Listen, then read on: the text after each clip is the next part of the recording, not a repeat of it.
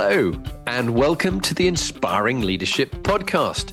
We trust you'll benefit from our unique lineup of CEOs, generals, and leaders from all business sectors. Whether you're an aspiring, inspiring leader or a seasoned leader seeking further motivation, this podcast provides you with practical life tips, sound wisdom, and world class leadership advice. I'm your host, Jonathan Bowman Perks.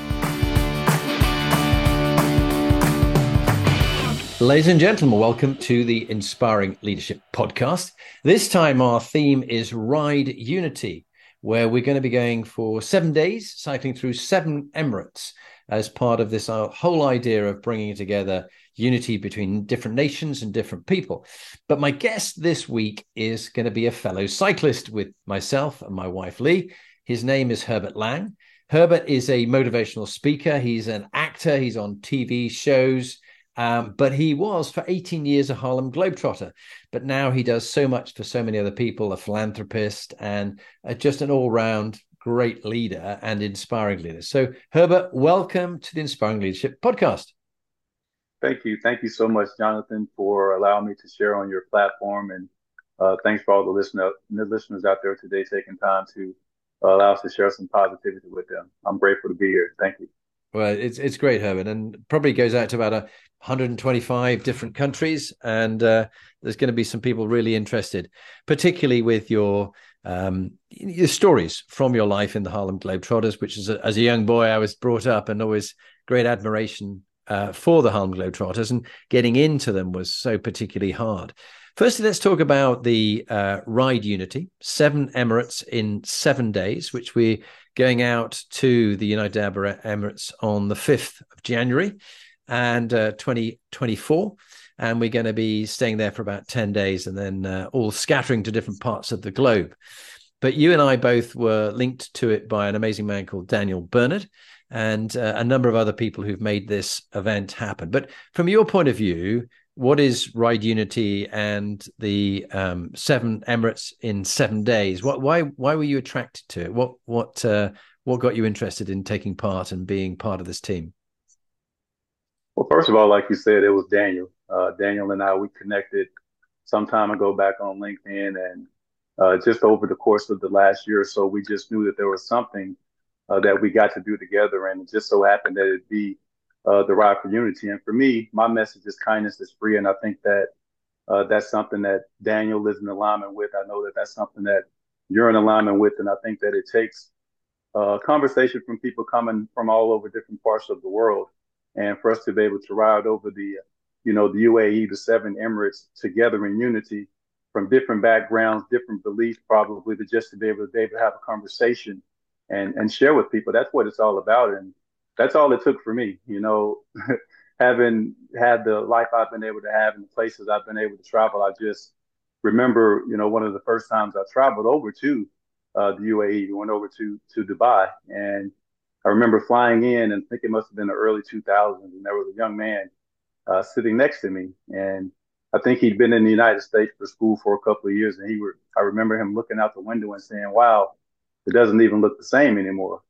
And, you know, that kind of turned into, you know, my first trip there and eventually went back and formed again uh, a few years later with the Globetrotters. And, uh, you know, it changed every every time that I've been. And then uh, eventually went there on the amazing race, running around, you know, traveling, racing for a million dollars. And I just remember those experiences uh, being there, you know, being in the desert, uh, having challenges with camels and, you know, finding water. But the UAE has always had a special place in my heart. It's the kind of the growth place of you know, economics now in this day and time, everybody wants to come over there, and I'm just delighted to be able to come over there with, to, you know, what now is such a pretty diverse place and be able to bring positivity to the people of the UAE. Yeah, it, when you look back in history, it, it isn't that many years ago when um, Sharjah and the British had a bit of a connection with Sharjah, and luckily for uh, the owners of the different emirates, uh, a good, actually turned out to be a British lawyer, advised them that they ought to claim the seabed going out about, um, I think, half a mile or something would be quite useful one day. You never know how useful it was to claim ownership of that seabed. And of course, that seabed is where all the wealth of all the countries has come from, uh, from that one bit of advice that someone once gave them. But I, I, can't let you get away with just a throwaway line like, I took part in this thing called The Amazing Race, uh, where the prize money was a million dollars you've got to tell us about that, Herb. What what was the Amazing Race, and uh, how did you get on in it? Well, the Amazing Race is one of the probably most popular shows in United States reality history.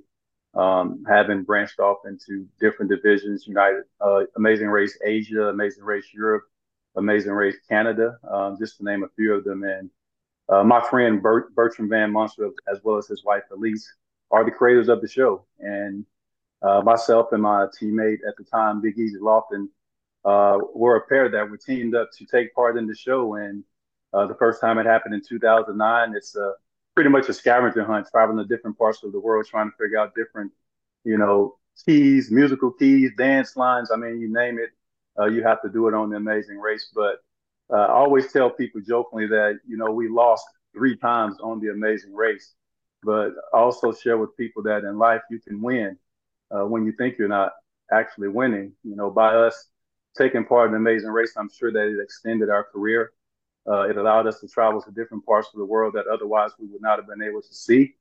And it, it taught us lessons, you know, that even after competing, you know, with different people, we can still have relationships, friendships, conversations with them and not hold grudges. And even, you know, if you look at the two of us, after losing three million dollars three times, we're still friends. So hey, but it's just a matter of perspective. You know, oftentimes I sit around and I think, uh, look at the world that we live in, and I wonder what, you know, I know a, a, lot of what we're fighting over and what we're fighting, you know, about. But at the same time, if we just sit down and think about it, I just really think we're able to have a conversation and, and you know make the world a better place. Now that that's part of our mission. That's part of what we get to do when we start the Ride for Unity, Jonathan. Yeah, it is. Um, and I think gaining the perspectives of different people from different races, different backgrounds, different countries. Uh, you, you've traveled uh, as part of the Harlem Globetrotters and other things that you've done to 90 countries. And this podcast goes out to over 125 countries around the world.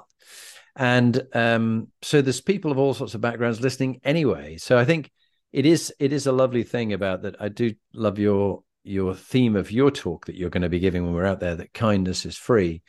And i'm going to be uh, talking about inspiring leadership in the age of overload when people have just got so much going on and and things are quite chaotic and how to give yourself some some uh, compass points uh, in in a world that's very lost and doesn't know where it's going and people don't know where they're going Let's talk a bit about your life because, you know, um, I was brought up to have deep respect for the Harlem Globetrotters, watched them on TV as a young lad in Britain. Um, I'm now in my 60s, you're in your late 40s, but you've you've packed a lot of life in, particularly 18 years.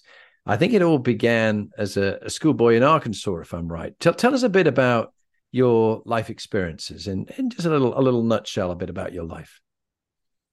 Yeah, so I mean, in a nutshell, my life, I grew up in a really, really small town in the rural South Arkansas. Um, the people know a little bit about American and American history. They know that the South was, you know, known for being poor, known for slavery, known for lack of education.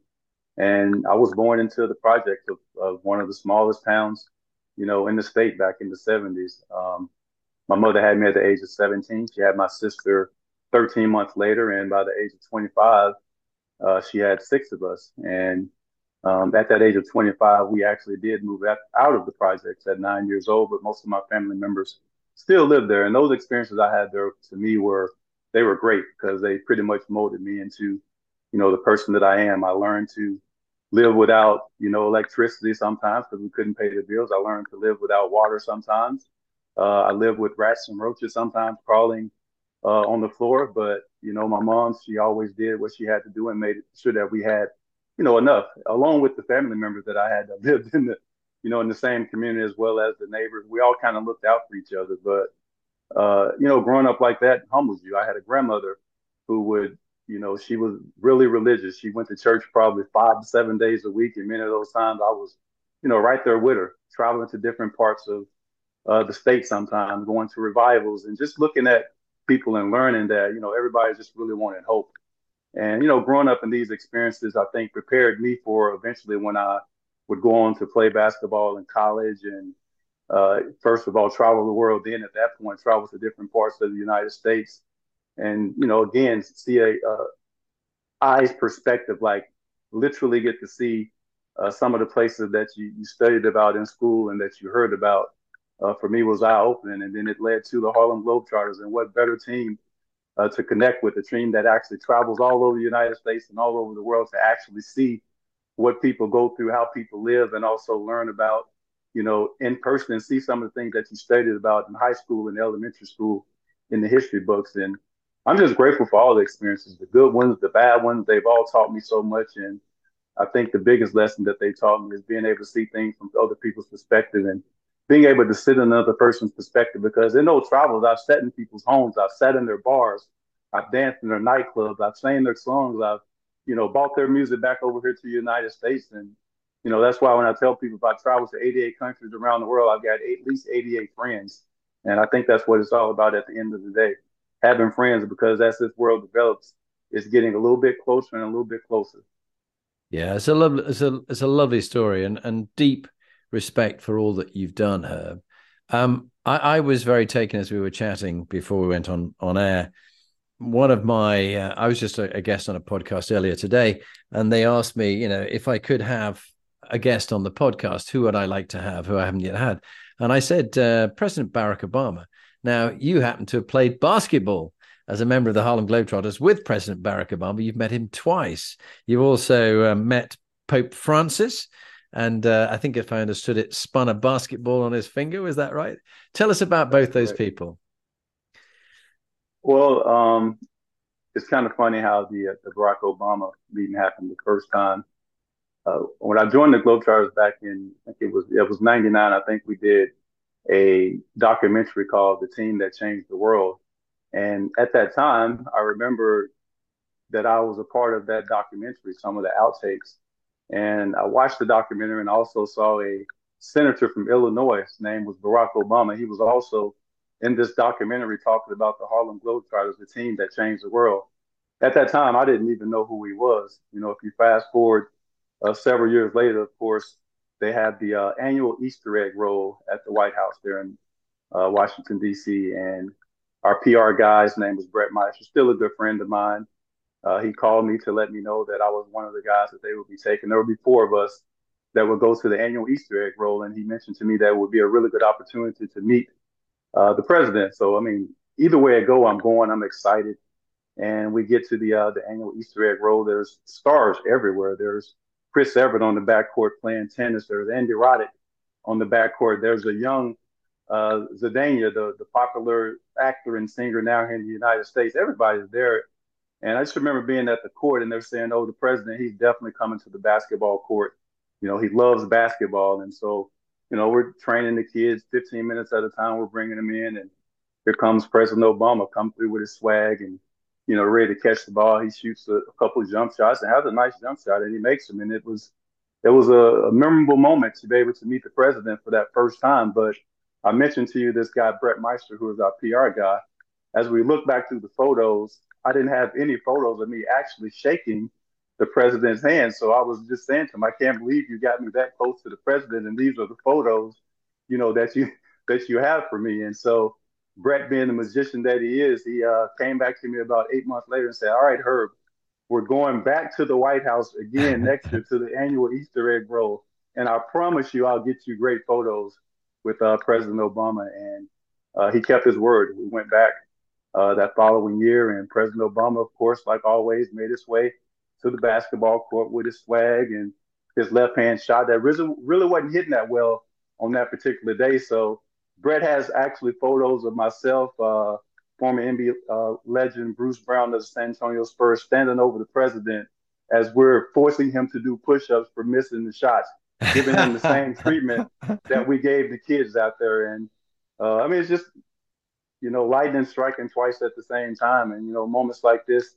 you know, make me realize how lucky I am. And then again, fast forward, you mentioned uh, the Vatican meeting Pope Francis, and as I think about that that experience, I mean, there's I could go on for hours telling you about the whole moments leading up to it, but I just remember one of the people coming and saying to us as we had a front row view uh, of him saying that he's going to go see the kids first.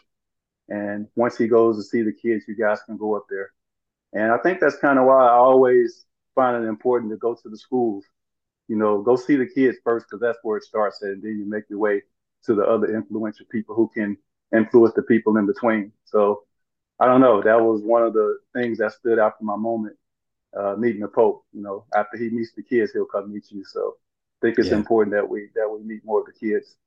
And and I think in Ride Unity, when we are in the United Emirates, there is the intention to meet children in different schools that we go to as well. So you're going to be in your element, and uh, so am I, and uh, so is my wife. We've got uh, two little grandkids and four kids of our own now.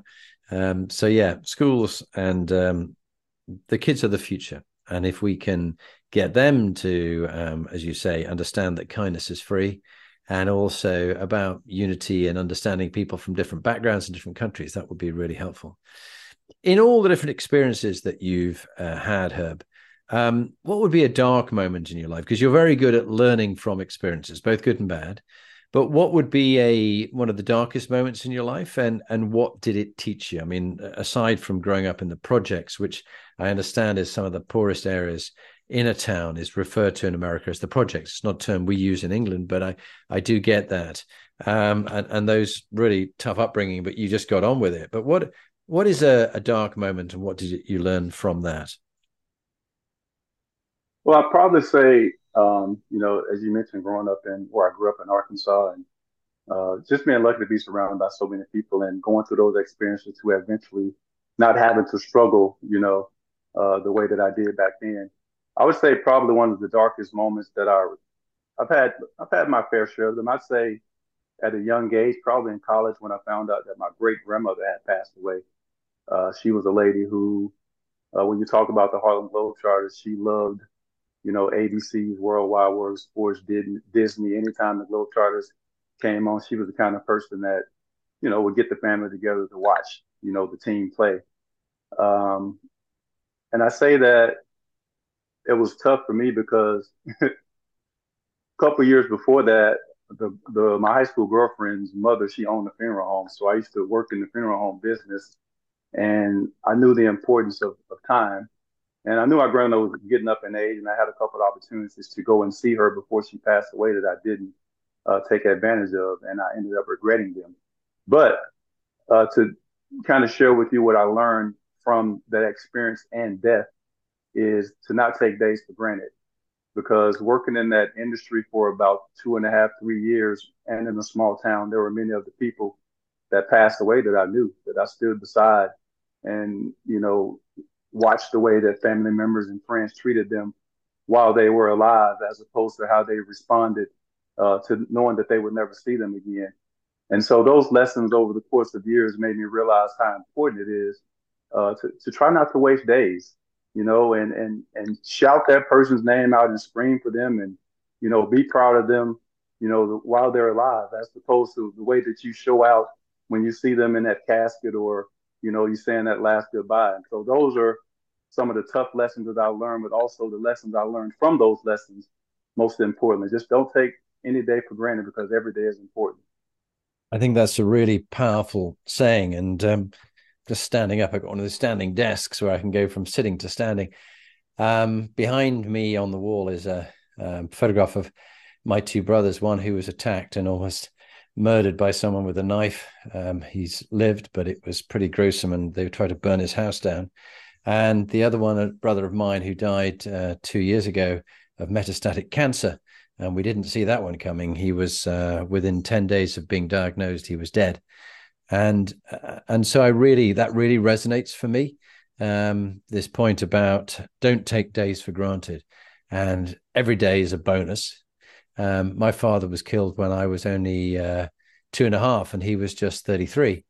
So um, I'm now almost 62 and so i've lived a lot more longer than my father has so i've had many days every day's been a bonus for me since 33 Um, and and I think it's a, a, great attitude that you have. And I'm really sorry about, um, you know, your great grandmother passing away, someone you were close to. I, I, think of my own grandmother when I was serving in the British Army uh, in Germany, and my grandmother died. My mother said, "Don't worry about coming back for the funeral. I know you're on exercise with the military, and you can't come back." But I, I, I regret that now. You know, I think it's important to say goodbye to people. Um, as it was my um, brother, his uh, his wife and daughter had a very quiet ceremony, scattered the ashes uh, on their own. But I, I, I never had the chance to say goodbye to him because I wasn't there. They they just kept it um, to themselves. Uh, understand the quiet, modest couple. Um, but I found an occasion on another, on another occasion when I was on a course to just choose a spot that was almost his grave and say goodbye to him. I think we need to be grateful but the other point that you made, uh, which I really resonated strongly for me, was we we think of the words we'd like to say to somebody when they're dead at their funeral.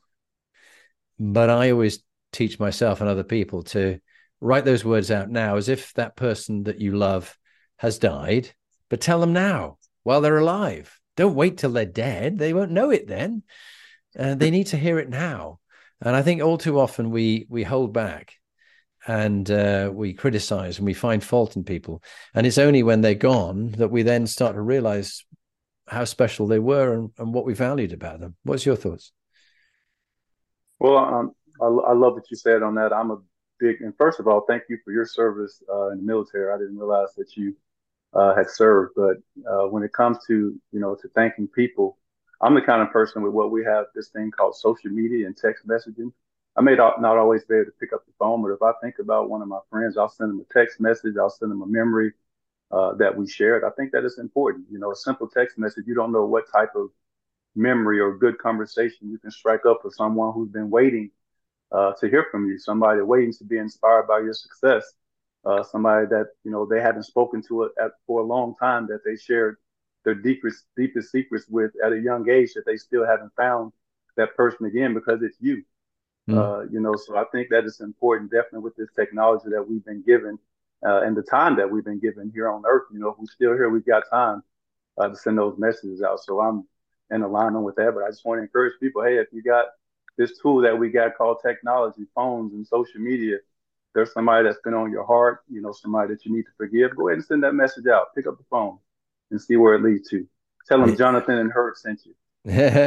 That's very true. And I did a, a, fascinating program, which I recommend to you and anybody else out there. It began in America, but it's come over to Europe now as well.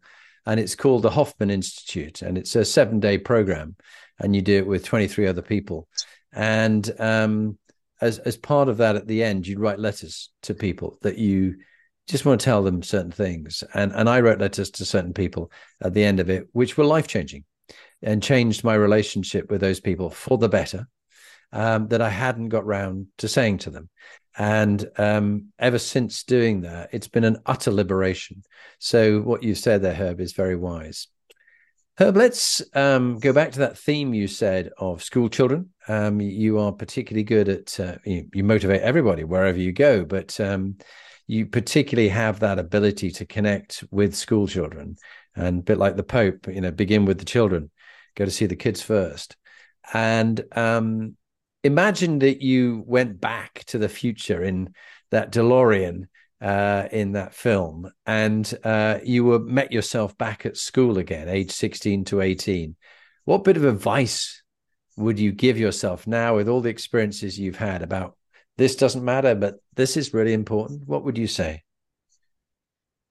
Well, I'm, I'm glad you asked that question because that's something that I've, I've been asked before and it's something that I, I think about uh, quite often. And I just remember, um, you know, when I tell young kids, even adults, I just say, never forget your dreams. And that's why I'm always able to go back to remember laying back in my grandmother's uh, yard, looking up into the sky, watching the planes fly over, you know, looking at the jet stream, watching the way that the clouds would part. And I had dreams. And, you know, as a kid, my dreams, many of them have come to reality. I dreamed of being a, you know, professional basketball player. I dreamed of being in those planes, in those clouds that I, you know, noticed in the sky. I dreamed of being on television. I dreamed of standing before people and, you know, showing them a better way. And I just, you know, would say to anybody, just remember your dreams, write them down, go back to that that place, that childhood home, that park that you know you were once inspired at, and see if you can find it again.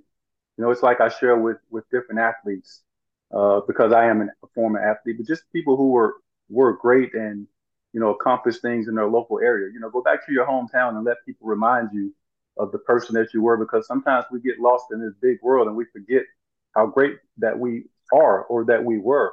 But if we go back home, you know, to where we came from, back to our school, back to our teams, and you know, spend a little bit of time, I think that we'll all be able to remember the things that made us great, the things that inspired us, and the steps that we took uh, to get there. There were no shortcuts, and we appreciate those shortcuts. And I think out of all of that, I would tell myself just keep going and appreciate that you are not taking any shortcuts along the way.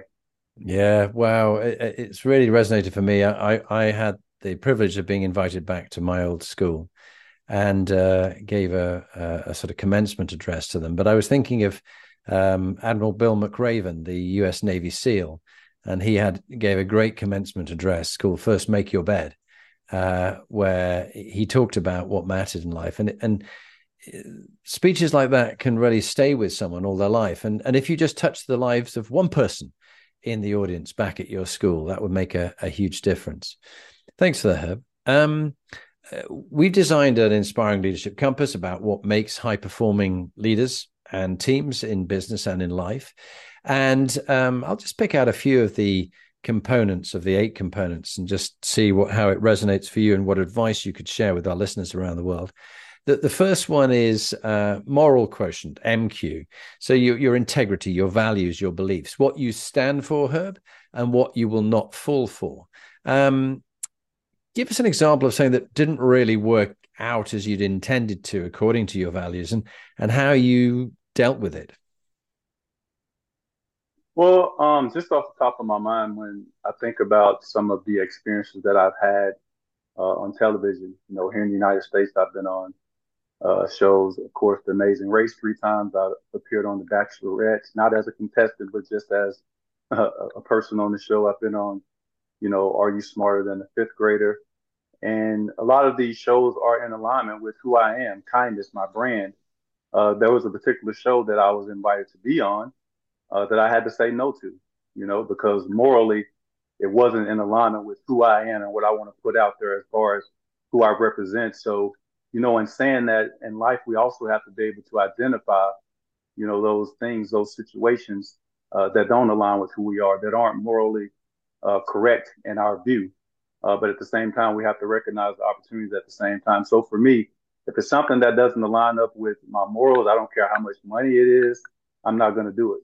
Yeah, uh, that that is so important, and I think there's that lovely saying: a gentleman or a lady is someone who knows what they will do and what they won't do. And I think um, too many people, unfortunately, in the world of of uh, social media and reality TV shows, will um, will really prostitute themselves uh, for money, and and you go, they really have cheapened themselves, and it's very sad. Um, but I love the fact that you said no to a show. I love that that little saying. I said no to a show. I think that's that's a little catchy ca- catchy saying for one of your one of your motivational speeches. I said no, no to a show. show. Um, and uh, so thank you for that. So the next one round, sort of the, the, the three components we have at the top of the compass: moral quotient, your integrity, your values, your beliefs, you know what you stand for. Uh, over on the left, which we'll come to later on, your your legacy, your stewardship. And but I'm going to go around to the right to your purpose, PQ, your meaning and purpose, or spiritual uh, intelligence, as some calls it. But what herb gives your life meaning and purpose now? And and when you look back over it what's what's been giving your life meaning and purpose? Well i think for me um, i think it's always kind of been you know being in front of people and inspiring them. And i think that goes back to uh, my grandmother taking me to the different you know churches and events and just being at sporting events I think that it was always meant for me to, you know, kind of lead, but I've never been the kind of leader that just jumped right out in front of people. I've always been able to kind of find my way, work my way through, uh, you know, kind of understand the lay of the land and then kind of be able to give my, uh, you know, my advice. So uh, you know, for me, when it comes to purpose, it's it's back then it was how many points can I score? You know, how many countries can I travel to? You know, how many television shows can I be, you know, be on? But I think that those purposes all serve a particular purpose, and that's for me to be able to serve people of the world and let them know through kindness and having conversation that anything is possible. And that's what gets me now inspired to get up each and every day, have an opportunity to know that I get to put something positive out there, even if it's just on social media, knowing that I get to go out in different schools and and you know be able to inspire young people. And now, you know, having this opportunity in the UAE for the uh, rides of you know unity, this is something that has me excited. I mean, I'm looking forward to meeting you guys. I'm looking forward to see how the lay of the land has changed in the UAE over the past six to seven years since I've been there. And, you know, this is it. This is the purpose. This is what I've been working for. And so it's all coming to light. Uh, that's exciting. I, I, think it's really exciting. And uh, I just love the eclectic mix of people who are coming together to ride through the seven Emirates in seven days as part of Ride Unity. Uh, and also sort of get the messages out and help with the, the charity initiatives that are going on to make a difference in the world at a time when there's so much disunity and so much uh, hatred and uh, uh, lack of kindness and lack of humanity to each other, brutality. It's it's time for us, in our own way, to stand up and and be counted uh, for for how the way we can show up. And and so, thank you. Um, it's interesting thinking about uh, as you were growing up with your meaning and purpose. How many baskets can you score? How many shows can you be on? This kind of stuff. One of the great questions I was once asked many years ago, which has always stuck with me, is how much is enough? And the second question, which goes with that, is how do you know when you have enough? Now, it can be whatever you determine as stuff enough, but but in a world of marketing and you know gathering more stuff, particularly you growing up with very little money, and I also hard to believe, but I also grew up with very little money. And at one stage, uh, when my parents were very young, we were living in a caravan because we couldn't afford a house, and and so money has always been tight for us as we were growing up. So I relate to you, but in a different way. I think you were you were really in uh, with the projects uh, in a in a very tough place. But for you, how much is enough, and how do you know when you have enough? How would you answer those questions? Well, that, that's that's a great question. I've, I've never really been asked that question before. But when it comes to enough, initially, what comes to mind is you know when you talk about material things, um, that's not even in the category of you know having enough for me. I've lived a great life. Um, all those things, when you treat people a certain kind of way, you'll get those things anyway. You know, so for me, I don't think there'll ever be enough until the world is at peace. And so that would be the thing that keeps me, you know, keeps me going. I get to have all the material things. I've experienced all of these things. I'll continue to experience them, but at the same time, while experiencing them and being, you know, a servant of the universe and God, I know that it, will never be enough until I'm done. You know, and that's a part of uh, the legacy. You know, I did a podcast several years ago, and a guy asked me, you know, for the first time. It was the first time I had really been asked about legacy, and I think that I, I remember telling him that you know, although I may be away, I'm still working because the things that I put out on uh, social media, the videos that people have of me making them smile as a globetrotter, the movies uh, that will, you know, live forever. That's that's a part of the legacy right there, and I want to make sure that I put something out and leave something that people will remember and be able to look back and be inspired the same way that they look back at Martin Luther King and you know all the other great leaders of the world. And so it'll never be enough. As long as I'm able to do it, it'll never be enough. Yeah, it's a lovely way of putting it. And you touch on legacy, um, which I think is uh, closely linked with the word stewardship. That that you you don't own a lot of things. You you're just looking after it during the time you're there. If it's a job, or even if it's this house that I'm living in at the moment with my wife, and we've got four kids and two grandkids. Um, one day we'll be dead and gone, and somebody else will be living in this house. Um, we don't know who it's going to be, and and, and I think we're, we're so transient in this world that leaving a legacy where you've made a difference to the lives by making them smile, making them happier, giving them inspiration, that's all worth it, don't you think? For me, that's what it's all about. I mean, you talk about the opportunity that we have, the places that you know that we get to go, and you know, one of the things that Daniel and I have talked about with this Ride for Unity is that you know this is the first one, but this is the first of many, you know, that we get to do. And when you start, everything has to start somewhere. And so if we're starting at the UAE, who knows where we'll be next year or the next six months.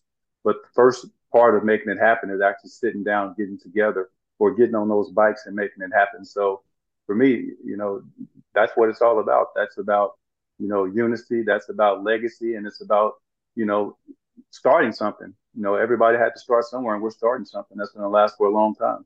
I, I do love that. And that really caught my imagination that this is, this is, you know, it's important we're beginning somewhere. And Seven Emirates in seven days as part of Ride Unity is the first event. Uh, the next one might be in America. Now, did I hear you say to me that um, you ran around the world? Was that right, or did I mishear you? Well, when I say run around the world, that means like on the Amazing Race as a competitor. Yeah. I have not literally. I'm not much of a jogger. I was pretty fast as far as a sprinter, and I do a little bit of running to keep in shape. But no, no running yeah. around the world. And I'm not the that, best cyclist either. I've ridden a few bikes, but not even really professionally. So that's uh, right. About taking risks for me and you know not being afraid. Yeah, no, I like that. Well, I mean that leads me on nicely to health quotient HQ.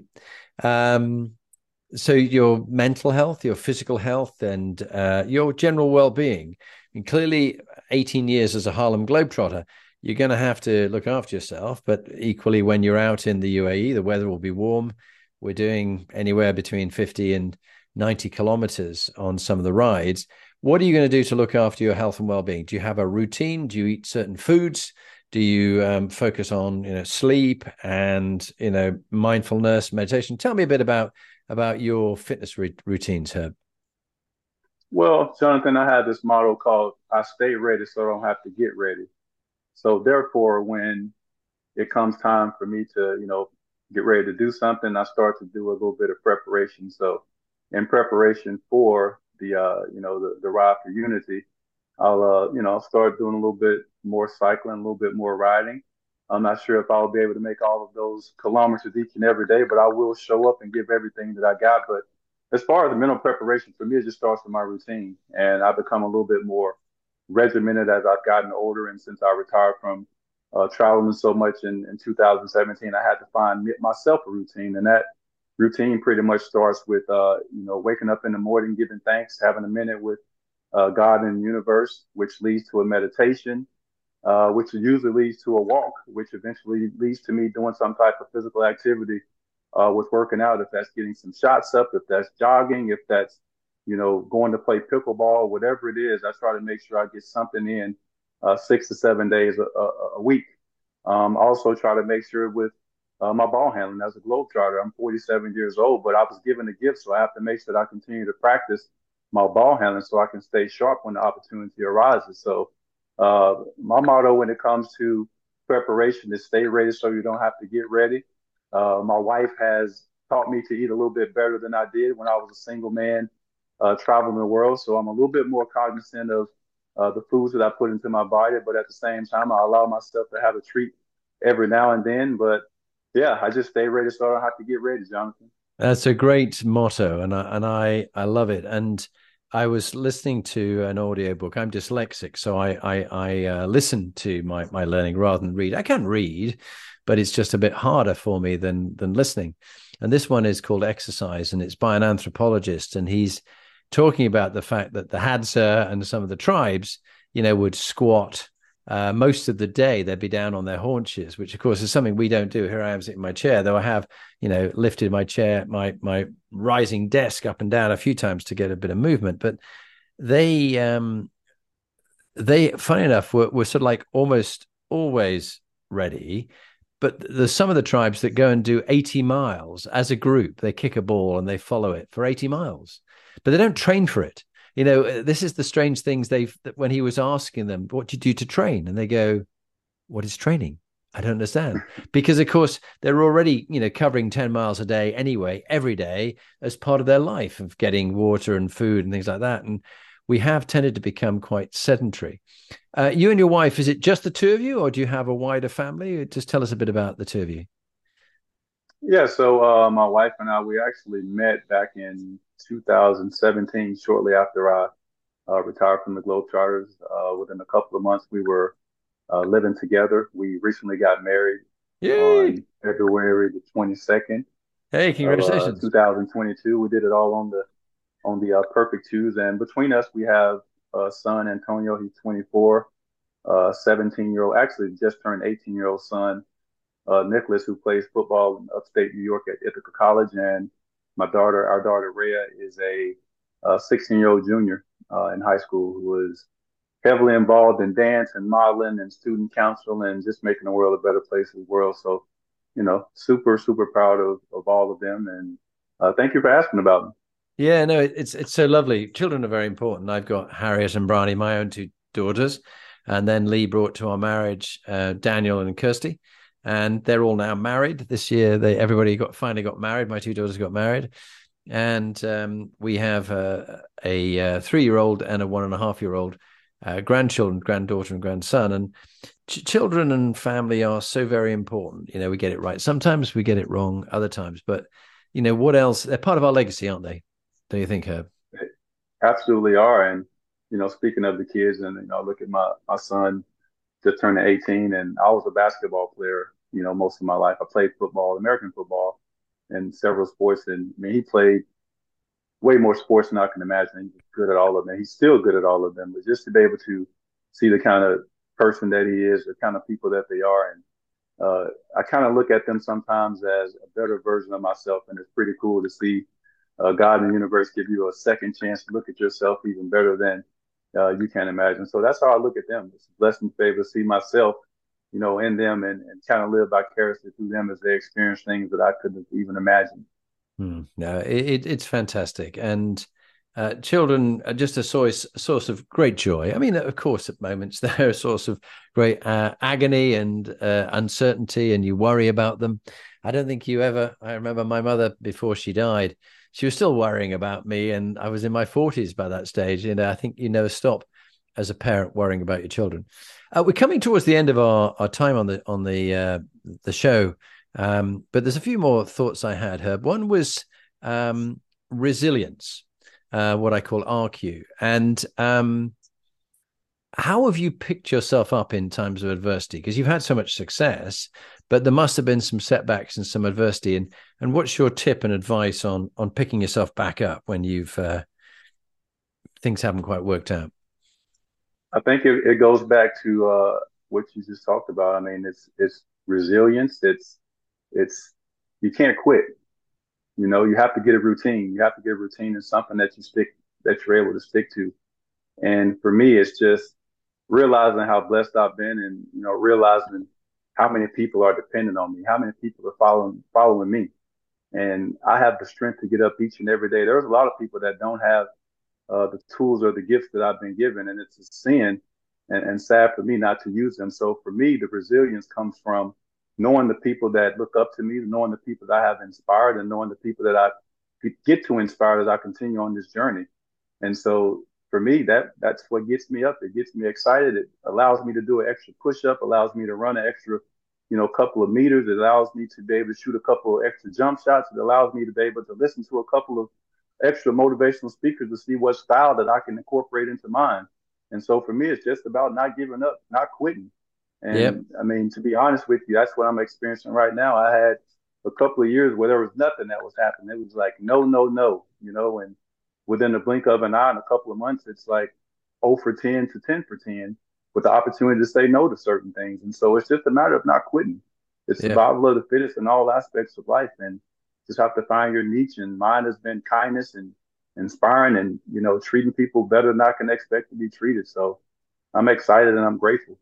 No, it's it's lovely, and it's great having you as part of Ride Unity. Um, so really, my my last but one question is: What do you want to contribute, or what do you intend to contribute to the Ride Unity time in the UAE?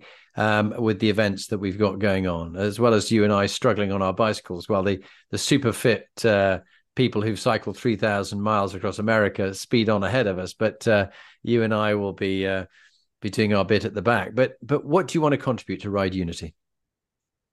Well, I mean, I'm going to be contributing, uh, speaking to different youth. I'm going to be contributing, going to uh, the universities and just, you know, people in the streets if I can, just bring joy to them. It's just simple, simply by spinning a basketball on their finger. Uh, I just want to be able to go back and give thanks because, you know, when you, when I talk about the different countries uh, and different cities and places that I've been to, the UAE was a part of it. And there were people who took care of me and showed me kindness. So it's my duty right now to go back on this particular trip and show them the gratitude that I have and share with them my experiences that I had there and how grateful I am to be able to come back and say thank you. You know, because of them, I'm still here in the way that they treated me during their time while I was there. So that's my contribution, just giving back to the people who took care of me three to four times I've already been there and look to continue to grow a relationship with not just the people of the UAE, but the people of the world. Yeah. So it's a lovely, it's a lovely image that you've created and thank you for what you're going to contribute. I know you'll make a huge difference. And and indeed it takes it back to the harlem globe this idea of the globe that you're you're a you're a citizen of the world and that you're con- you're you're you're contributing in ride unity to that. So let's wrap up um, herb with um, if you were to give a two minute leadership tip with a few tips in there about practical ways to lead yourself and to lead others what would be your your final advice before we wrap up, Herb? I think that my best leadership advice is that you have to be willing to do what you're asking the people to do. And so for me as a former Globetrotter and as a coach, when they allowed me to be player coach, player and coach for the last couple of years, I just remember moments we would get into some of these uh, cities and they weren't always as prepared for us as we needed. And it took all of us to, you know, grab the luggage and throw the luggage on the, you know, on the bus and bring it into the hotel because we didn't have the group. And just because I was a coach or, you know, a leader now didn't mean that I couldn't help. And so through me, it was important to show them that I'm willing to do the work.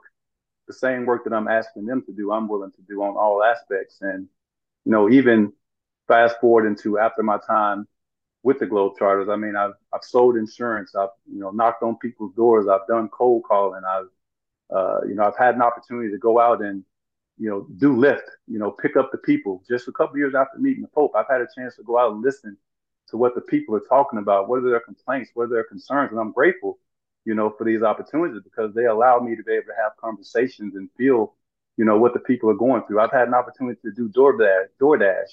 I've been able to feed the people. I've been able to go to these restaurants and see what the people feel like, you know, when they're getting these orders ready for you. And I'm able to understand what it feels like to, you know, show up with a good attitude because some of the places you go back more than once and they feel good when they see you because they know you're coming in with a good attitude.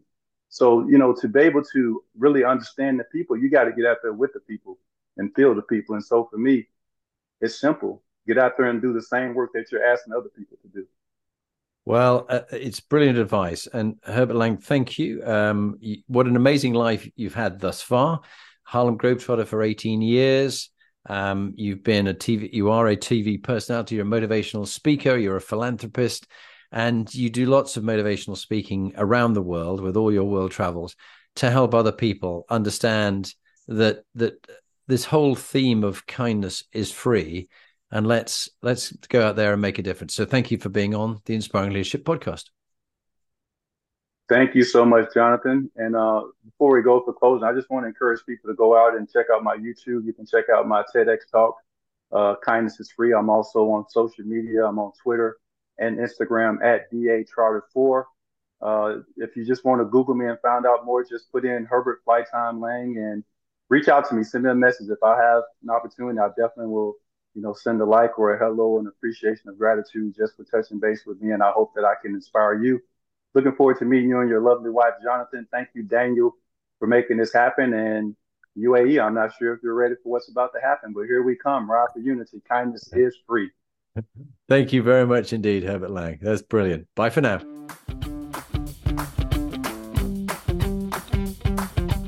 Thank you for listening. We hope we've ignited your curiosity and broadened your perspectives. My guests and I provide this service to you for free. All we ask in return is that you share it now with one other leader you know so they also benefit too. Please subscribe, rate, and review us on your podcast platform. We value your feedback and invite you to connect with us through my website, jonathanperks.com, where you can sign up for your weekly podcast newsletter. You can also follow us on LinkedIn, Instagram, Twitter, and Facebook. I'm your host, Jonathan Bowman Perks, and thank you for joining us on the Inspiring Leadership Podcast. You can hear another unique guest next Tuesday. Goodbye.